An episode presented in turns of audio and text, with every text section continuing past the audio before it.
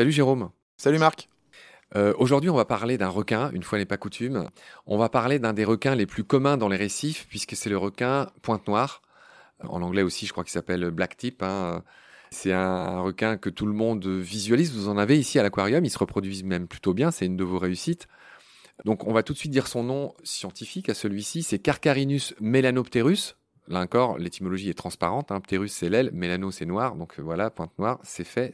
Carcarinus, pour ceux qui n'auraient pas écouté euh, Nomen, qui est le podcast euh, frère de Petit Poisson deviendra podcast, où on détaille d'où viennent les noms du vivant. Carcarinus, ça veut dire nez coupant. On pense c'est les dents, mais ils ont un nez très anguleux aussi, les requins, et donc ce nom-là signifie Carcarinus. Jérôme, je vais te laisser la parole. Les Carcarinus, c'est un nom de genre d'une famille qui s'appelle les Carcarinidés, euh, qui comprend 53 espèces, tu me rectifieras si je dis pas de bêtises. Et j'aimerais que tu nous détailles les membres très connus de cette famille des Carcarinidés et notamment euh, de ce genre Carcarinus. Euh, il y en a beaucoup qui sont connus. Il y en a beaucoup, oui. C'est 53 espèces, 31 espèces de Carcarinus au sein des 53 espèces des Carcarinidés. Donc ça fait quand même une bonne partie de cette famille. après, on pourrait en citer beaucoup. J'en ai noté quelques-uns. Le requin soyeux, je ne sais pas si tu le connais, Carcarinus falciformis, qui est un de mes préférés, qui est vraiment un des plus gros de ce genre-là, qui est extrêmement profilé. Tu parlais du nez coupant, je pense que sur le requin soyeux, c'est frappant de se rendre compte de cet angle entre la pointe du nez et l'ouverture de la mâchoire supérieure. C'est les requins qui, contrairement par exemple aux requins tapis ou trucs comme ça, qui sont faits pour la nage, qui sont extrêmement euh, hydrodynamiques et qui ont ce profil fusiforme euh, qu'on voit dans vos aquariums, qu'on voit dans l'océan. Hein, c'est encore mieux de les voir en vrai. Et avec cette peau en labyrinthe de denticules qui leur permet aussi d'épouser encore mieux l'hydrodynamisme euh, dans l'eau.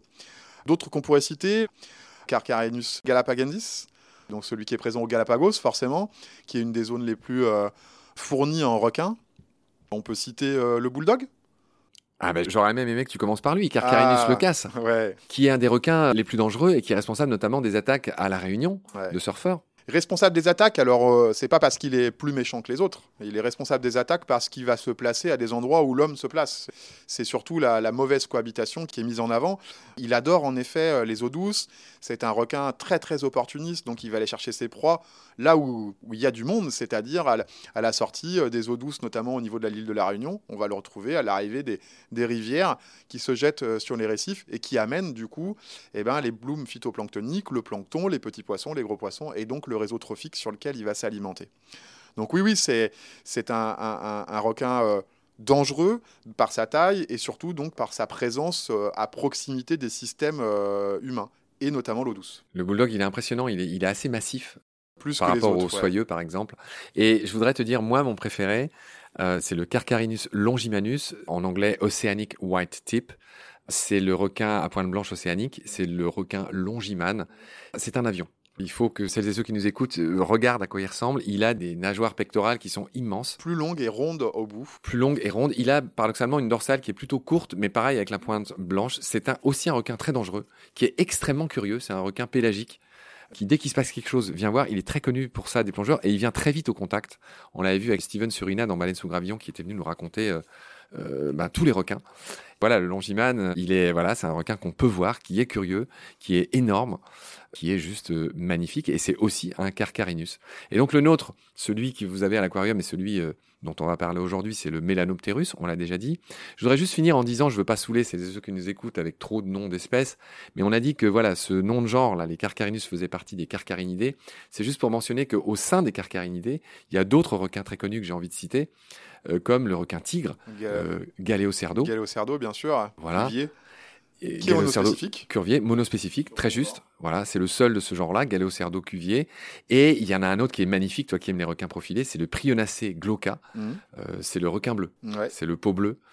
qui est avec ses grands yeux là. Qui, est beaucoup plus pélagique, qu'on va retrouver d'ailleurs dans l'océan Atlantique, hein, proche de nous. Il y en a un autre, c'est Trianodon, qui est monospécifique aussi, c'est Trianodon obesus.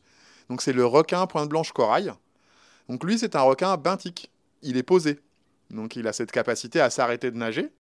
Requin posé au fond, Ouais. qui contrairement aux autres requins est capable de faire se mouvoir ses branchies avec des muscles spéciaux parce que les autres requins sont obligés de nager tout le temps, sans quoi ils se noient. Ouais. Il n'y a aucun mécanisme qui permet aux branchies de fonctionner s'ils ne nagent pas. Différenciation des ligaments de la mâchoire, en fait. Voilà. Et donc, euh, les requins benthiques, comme tu dis, ceux qui vivent posés au fond, qui mangent des crabes, etc., et ils ont développé, évidemment, euh, au fil de l'évolution, un système qui leur permet de s'oxygéner Ouais. euh, correctement. Mais le trianodon, c'est un requin qui est connu, qu'on voit souvent dans les reportages. C'est celui qui chasse en meute et qu'on a vu dans beaucoup, beaucoup de reportages, qui chasse de nuit et qui peut aller chercher et déloger les poissons perroquets dans les récifs en meute de 50, 80 ou 100 individus. Et ce requin dont tu parles, Trianodon, c'est tout simplement le requin euh, de récif. Trianodon obesus, c'est une des trois espèces les plus communes de requins. On a dit qu'il y avait notre pointe noire, ça c'est le premier. Le second, on en avait parlé avec Laurent Balesta qui les a filmés au Facarava, c'est le requin gris de récif qui s'appelle Carcarinus amblyrincos. Voilà, c'est le deuxième le plus commun. Et le troisième, bah, c'est ton fameux Trianodon obesus, là, euh, le requin non pas gris, mais de récif aussi. Voilà les- pour les trois espèces les, les plus connues. Et je te propose qu'on s'arrête là pour cet épisode concernant Carcarinus. On va lui offrir un deuxième épisode parce qu'on a encore beaucoup de choses à dire sur lui. C'est une des espèces vedettes de cet aquarium de Lyon, donc il mérite qu'on développe un peu. D'ici là, prends soin de toi. Je te remercie pour tes lumières. Salut. Merci beaucoup, Marc. À bientôt.